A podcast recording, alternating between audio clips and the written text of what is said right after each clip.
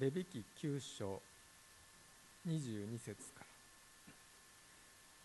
それからアロンは民に向かって両手を挙げ彼らを祝福し罪のための生贄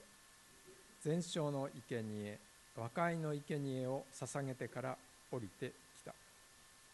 ついでモーセはアロンモーセとアロンは会見の天幕に入り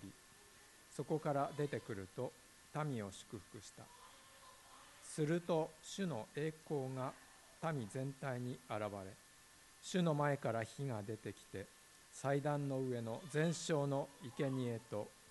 脂肪とを焼き尽くしたので民は皆これを見て叫びひれ伏した。さてアロンの子ナダブとアビフはおのおの自分の火皿を取りその中に火を入れその上に香を盛り主が彼らに命じなかった異なった火を主の前に捧げた。すると主の前から火が出て彼らを焼き尽くし彼らは主の前で死んだ。それでモーセはアロンに言った。主が仰せに仰せになったことはこういうことだ。私に近づく者によって私は自分の性を表しすべての民の前で私は自分の栄光を表す。それゆえアロンは黙っていた。本日のメッセージは聖なる神との親密な交わりのためにという題で高橋先生からメッセージをいただきます。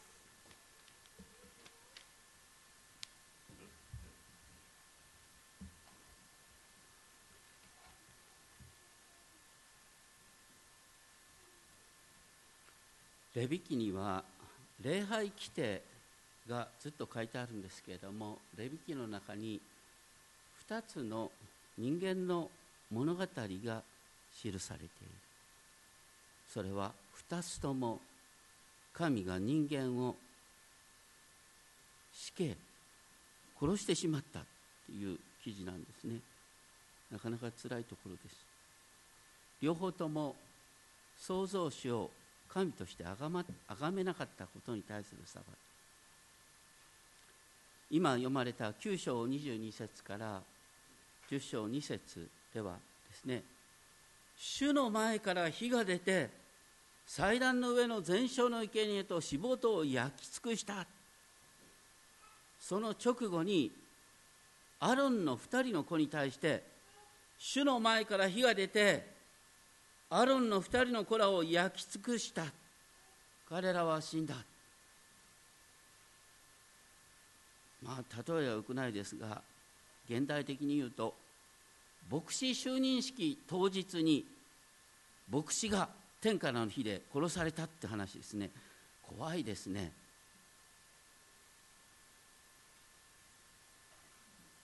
これはね新約の時代でもね怖いことが書いてあるんですね。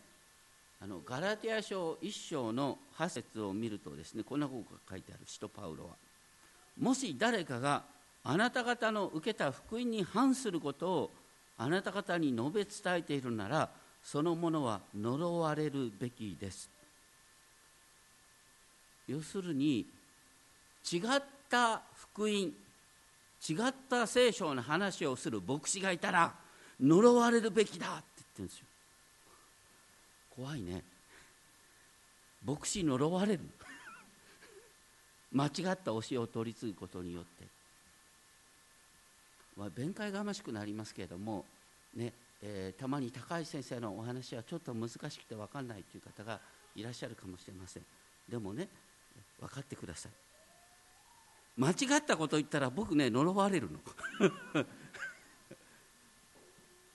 だから命がけなんだよこれは。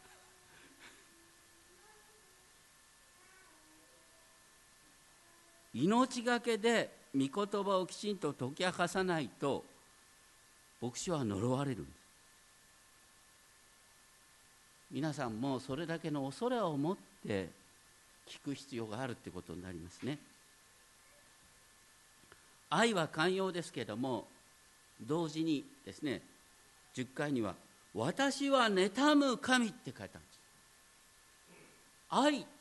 の裏腹に主の燃える情熱が隠されている。その燃える情熱はしばしば燃える炎として現れることがあるってことですね。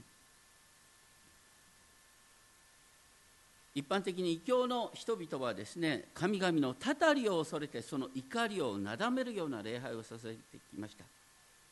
それに対してこの聖書の語るですね、えー、神様は、ご自身の方から私たちに近づきたいと願っている。でも神様はご自身の方から私たちに近づくにあたって私たちが勝手なイメージ神様のイメージを作り上げないようにということで神がこう人との人に対する近づき方を指導してくださった。あくまでも神様が近づく私たちの真ん中に住みたいと願う。そのプロセスとして神様が私たちに神を恐れるということを教えてくださった。私たちはあまりにも勝手なイメージで神様に近づくっていうことをね考えてしまいがちなんですが例えば皆さんが本当に大切な人に近づきたいと思って大切な人をですね自分の家にお招きするとしたら何を考えるかというとその人がね何が好きかな。いやあの人は私の好むものを好むべきですなんて考えはしないよね。事前調査をします。何が好きなのかな。何が嫌なのかな人間に対しては当然そうするんです。ところが神様に対しては急にですね勝手な自分の神のイメージをつけてですね神だったらこうあるべきだなと思ってしまうそれが実は神の怒りを買うことになるんだということを覚えたいと思います。8章からのところはですね祭司の認職の式ね。こう出エジプト記の28章29章また40章にですね祭司の認職の仕方が書いてあったんですけれども具体的にこのレビキ8章において祭司があるということなんです。今まで基本的にモーセが、ね、神様とイスラエルの民の間に立ってたんですけれども今後のことを考えたらこれがきちんと組織的になされる必要があるということでまず初代の大祭司としてアロンが任命される。でその認職の手続きが必要だった。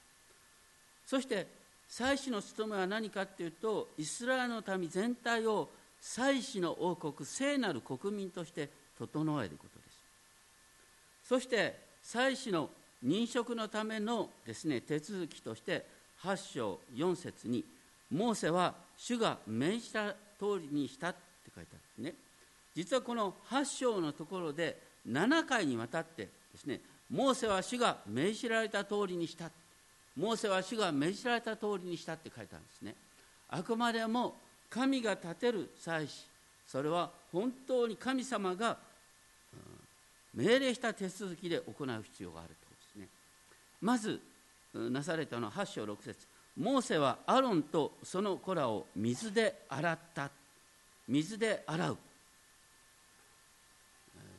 これは清めの印なんですけれどもこれが新約の時代のですね洗礼につながるんです。旧約聖書の中に洗礼の話は出てこないんです基本的にね。一般の人々に向けて。どうして新約で洗礼の話が出てくるかっていうと新約の私たちはみんな祭司なんですよ。しかも王なる祭司と言われて私たちアロンに匹敵する祭司なんです私たちは何のために選ばれたかというと神様の素晴らしさを証しするために選ばれたそのために私たちは認職の式としてですね洗礼を受けるんですよ。すごいことですね。恐ろしいことです。ありますけれども。クリスチャンっていうのは私たちの中に精霊が宿りそして私たちは精霊様御霊の中に生かされている。ねあの昨年からのですねあのこの私たちの教会の指標石となっているようにペトロ第一の手紙2章9節私たちは王である祭司。王である祭司なんだ。いうこと。そして、えー、祭司のですねさまざまなあの衣服のことですねが繰り返し書いてあってそしてまず祭司の認職の前にですねまず幕屋を性別する。幕屋を性別した後祭司を性別するっていうですね8章12節。8章12節で注ぎの油をアロンの頭に注いだということですね。このアロンに注ぎの油を注ぐのとそれとですね他の祭司たちの認職とちょっと違うんですね。注ぎの油をアロンの頭にですね大量に注いだんです。それはですねひげに流れてその衣の襟に襟まで流れ滴るほどの量であっただろうと。支援133編を見ると分かるんですけれども。とにかく油注ぎの儀式で。でイエス様はあの大祭司として認職された。でもイエス様の認職とあの私たちの認職っていうのは不思議なんですけれどもイエス様はどっちかというと罪人の代表者となるために認職されるんですね。罪人の仲間入りのための認職。だからイエス様の時には油注ぎっていうよりは罪人の仲間入りをしますという意味でイエス様はヨルダン川でバプテスマを受けた。でもその時に天から精霊が注がれた、ね、油注がれるっていうことと精霊が注がれるっていうことは同じですね。お天から鳩のような姿をして精霊がイエス様のもとに下った。それはイエス様が油注がれたっていう意味だルカ4章18節を見ると私の上に主の御霊がおられる主が貧しい人々に福音を伝えるようにと私の上に油を注がれたのだから面白いのはねイエス様は大祭司なんですけども大祭司にもちょっといると格があるんだよね。イエス様はアブラハム自身が10分の1を捧げたメルキゼレクに等しい大祭司である。永遠の大祭司としてメルキゼレクに等しい大祭司それがイエス様。私たちは王である祭司として実はアロンに等しい祭司とされるんです。だから私たちはそのままでね何の取り次ぎもなく私たちはそのままで神のもとに近づくことができるってことです。それほど素晴らしい立場を私たちは与えられている。とにかくですねこの祭司の認職のために何をしたかというとまずアロンはですね、えー、罪のあごめんなさい。モーセはアロンのために罪のための生贄のお牛を近近寄せてそして祭壇を清めそして続けてですね、えーと、お羊ですね。8章21節。斜めの香りとしての全焼の生贄。で祭司自身を清めそして8章23節を見るとですね、えー、別のお羊をほふってその血を、ね、アロンの右の耳たぶと右手の親指と右足の親指に血を塗った。これは何なんだ、ね、これはアロンが主の御心を聞き分け主の手主の足として使えるっていう意味です。まあ面白いのはとにかく右の耳に血を塗ったっていうことは要するにあの働きのために一番性別する必要があるのは耳だって言うんですこれは御言葉を聞くっていうことなんです。私たちはしばしばねあの善意でいいことやってますっていう人にね出くわします。でも世の中をダメにしてるのは大抵善意で勝手ないことする人なんです。善意で勝手なことをするのが一番迷惑なんです。大切なのは本当にそれが社会に必要なのか人々に必要なのかっていうことをよく分かって動いてくれる人。だから一番大切なよく聞く人が大切なんです。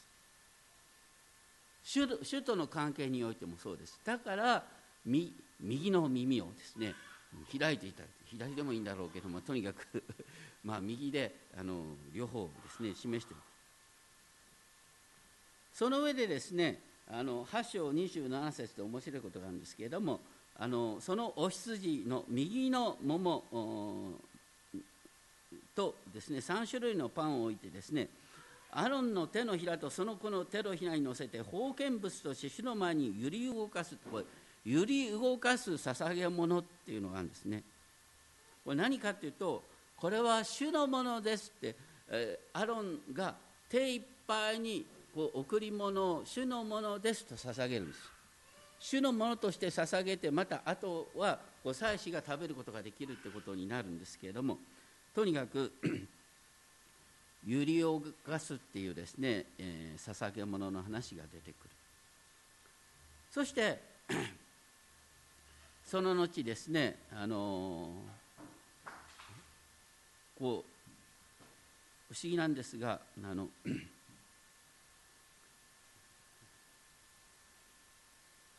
あごめんなさい。ここのところでですねとにかくアロン自身が罪人の代表者でもあるにもかかわらずアロンというのはついこの前何をやったかというとさあれですねあの金の格子を使って拝む時のね主導権を取っちゃったの。とんでもないんですねアロンは、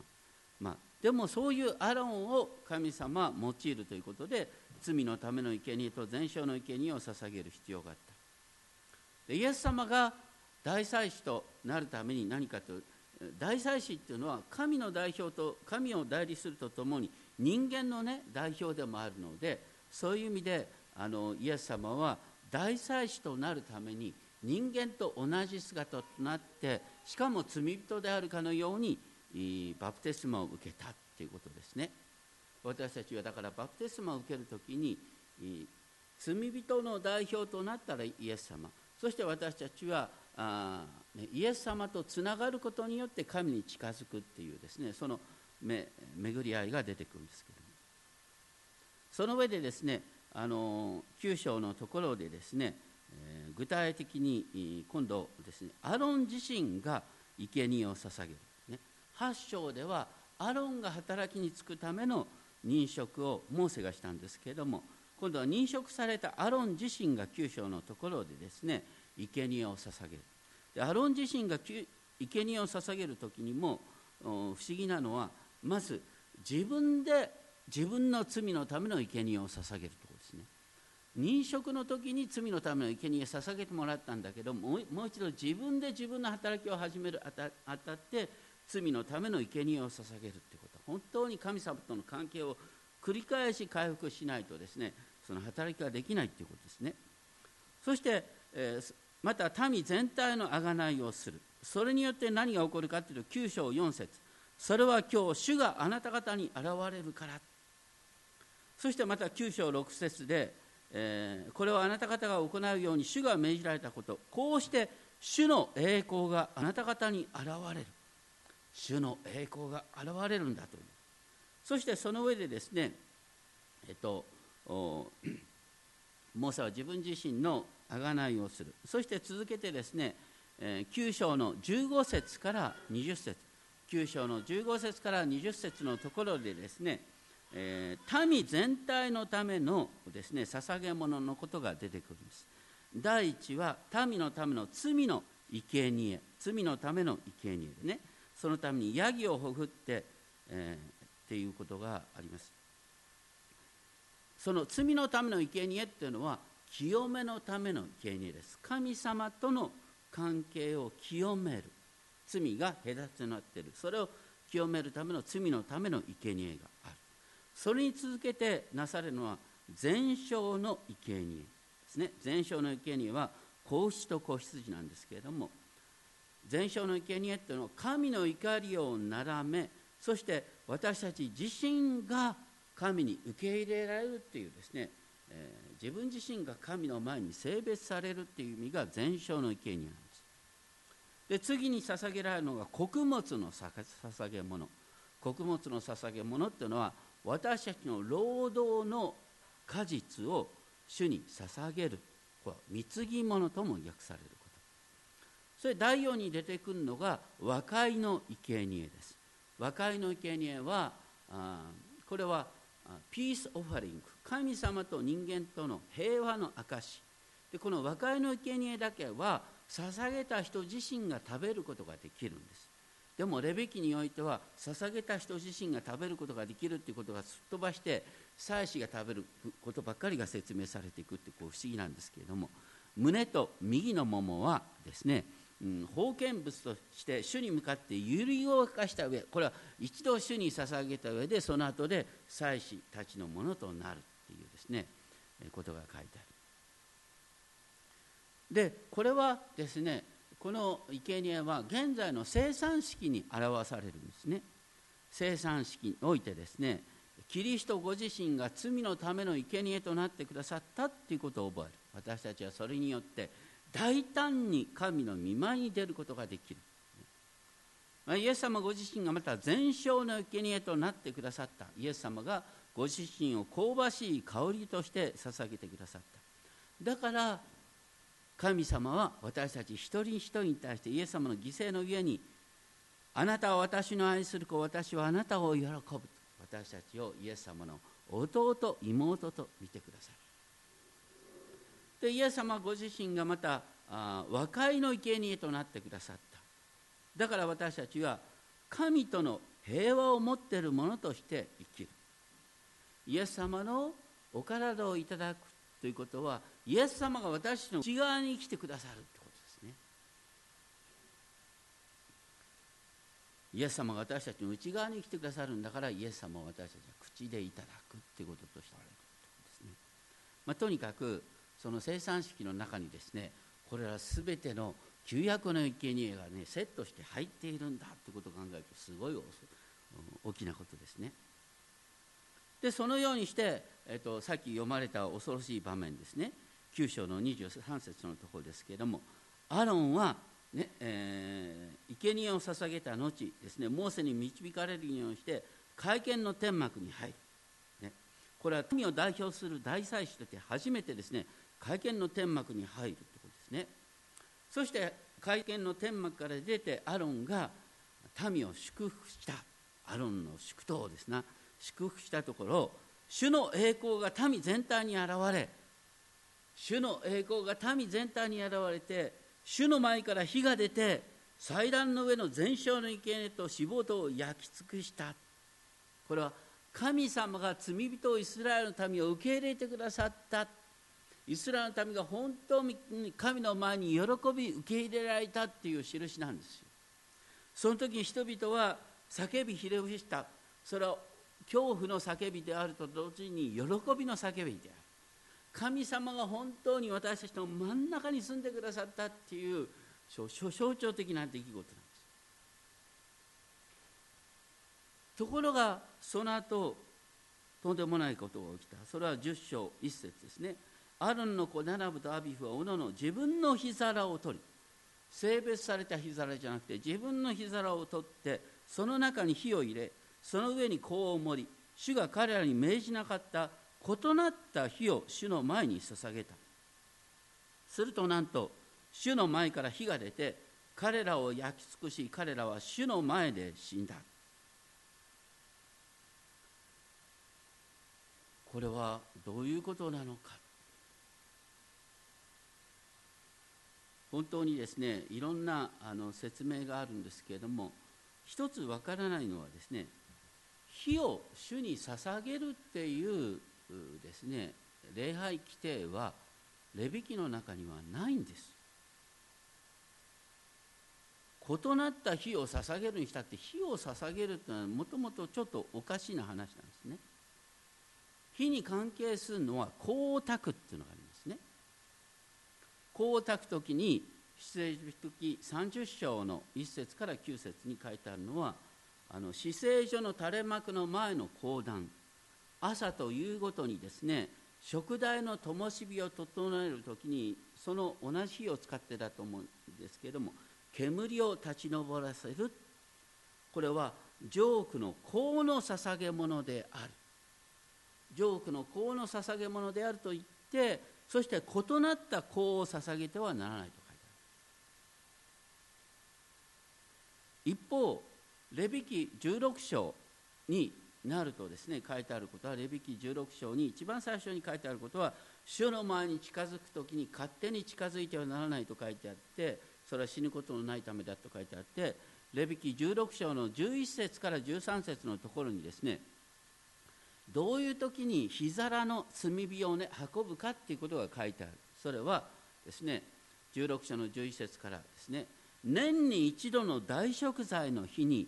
大祭司が自分の罪のための生贄の大塩をほふってその生贄の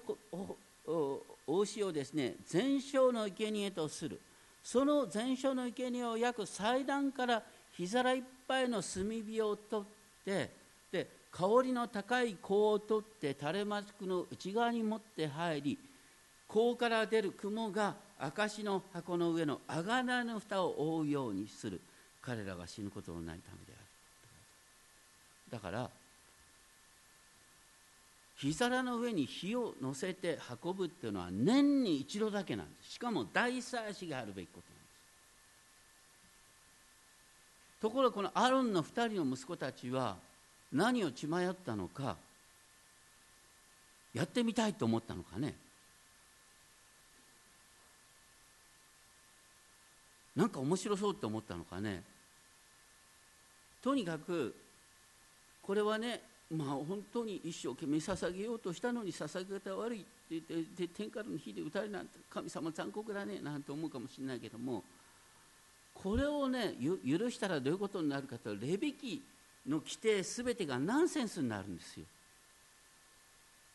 だってすべて主が命じられた通りに認識したそして大祭司として認識したはずなのに片方で宝刀息子がですね勝手なことをやってですねいやこれは神様喜ぶかもしれないとか言って主が命じた通りなんてことをすっ飛ばしてですね自分のやりたいことをやったんです。これが第1回目に許されたらどういうことになるかというとレビキは、ね、口頭向け茶番ね神様結局何やったって許してくださるんだよって話になるんですよ。だから火で打たれて当然なんです。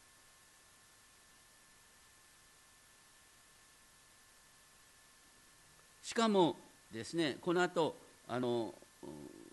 モーセは主ご自身の言葉をアロンに伝えるそれは私に近づく者によって私は自分の性を表しすべての民の前で私は自分の栄光を表す。神に近づく者を通して神様の栄光を表す。それは、ね、アロンとモーセが神に近づいた時には、ね、彼らは神様に喜ばれる手続きを持って神様に近づいた。その結果として天からの火が生贄を焼き尽くした。だから民全体を私の民と受け入れるというかして栄光が表されたんです。でもアロンの2人の息子がねレビキの規定を踏みにじるような勝手な行為した時に神の栄光は2人の息子を立ちどころに焼き殺すっていう形で現れたってことですねでしかも興味深いのはですね、まあ、その後あのこの死体をですね静かに片付けるように命じてそれでもですねえーと、アロンにはあまだ2人の息子がいた。その2人の息子に祭司の働きを続けるように言いながら、ね、あんまり大げさに泣き悲しみずに静かに泣き悲しむように命じた上で10章9節でこう書いてある。10章9節の言葉は主がアロンに直接語った言葉。主が直接アロンに語ることは頻繁にないんですけれどもこう10章9節の言葉は一番最初に書いたのはブドウ酒や強い酒を飲んではならない。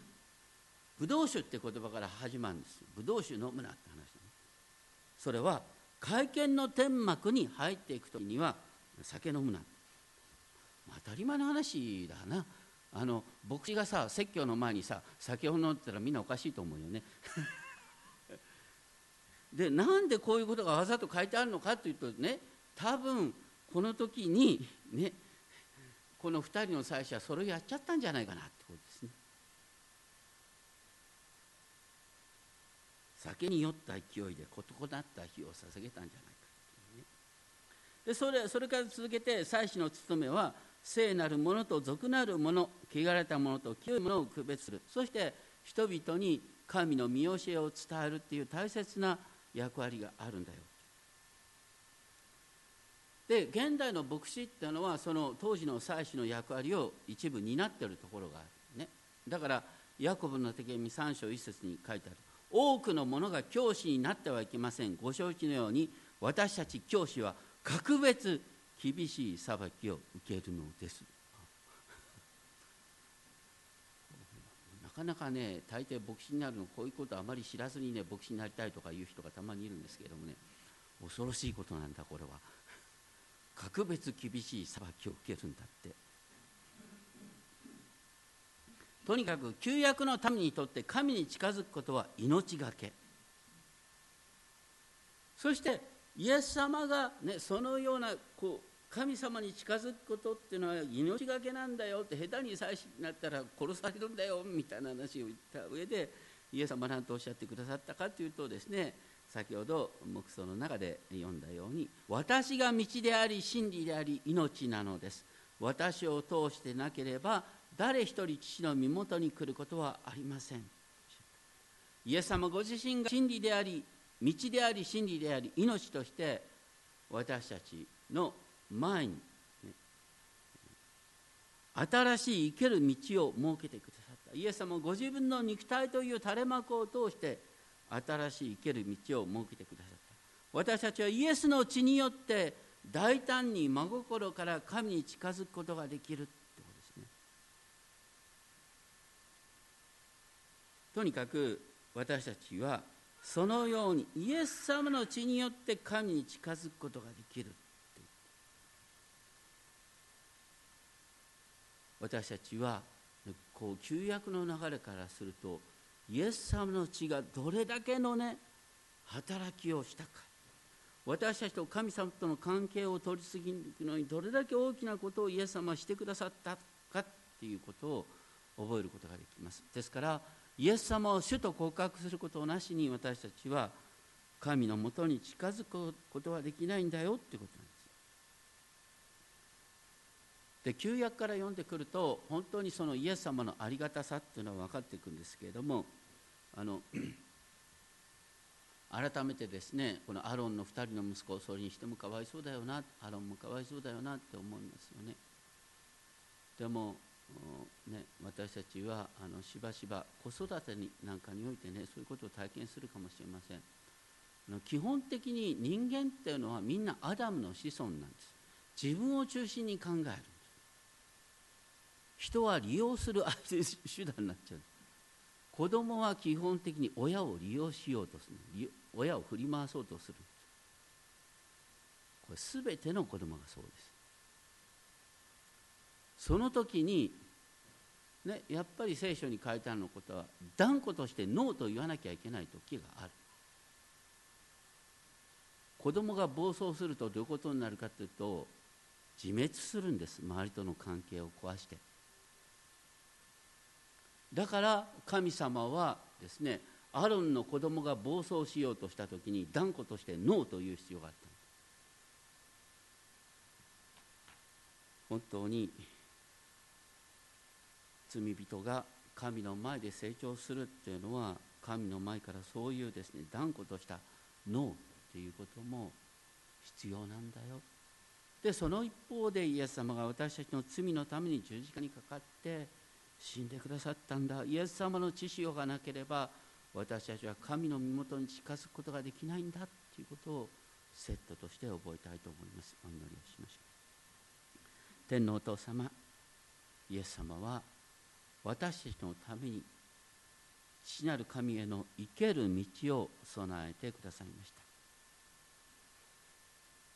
イエス様の十字架の犠牲なしに私たちはイエス様のお父様をアバ父お父様と呼ぶことはできません。どうかその本当に大きな大きな犠牲を覚えながら神のもとに近づくことができますように。勝手な態度で神に近づこうとしたアロンの2人は息子の2人の息子は立ちどころに天からの火で焼き殺されました。実はそれほどに神の身元に近づくということは恐ろしいことです。どうしてかと問う前にそれが神のご性質なんだということを恐れを持って受け止めることができますよ。それと同時にこのままの私たちが神のかけがえのない子供とされあなたは私の愛する子私はあなたを喜ぶと父なる神がイエス様に語りかけるように私たち一人一人に語りかけておられることを覚え感謝します。どうか私たちがイエス様の犠牲を感謝して受け止めながら大胆に神の身元に近づいていくことができるよう尊き主イエス・キリストの皆によってお願いします。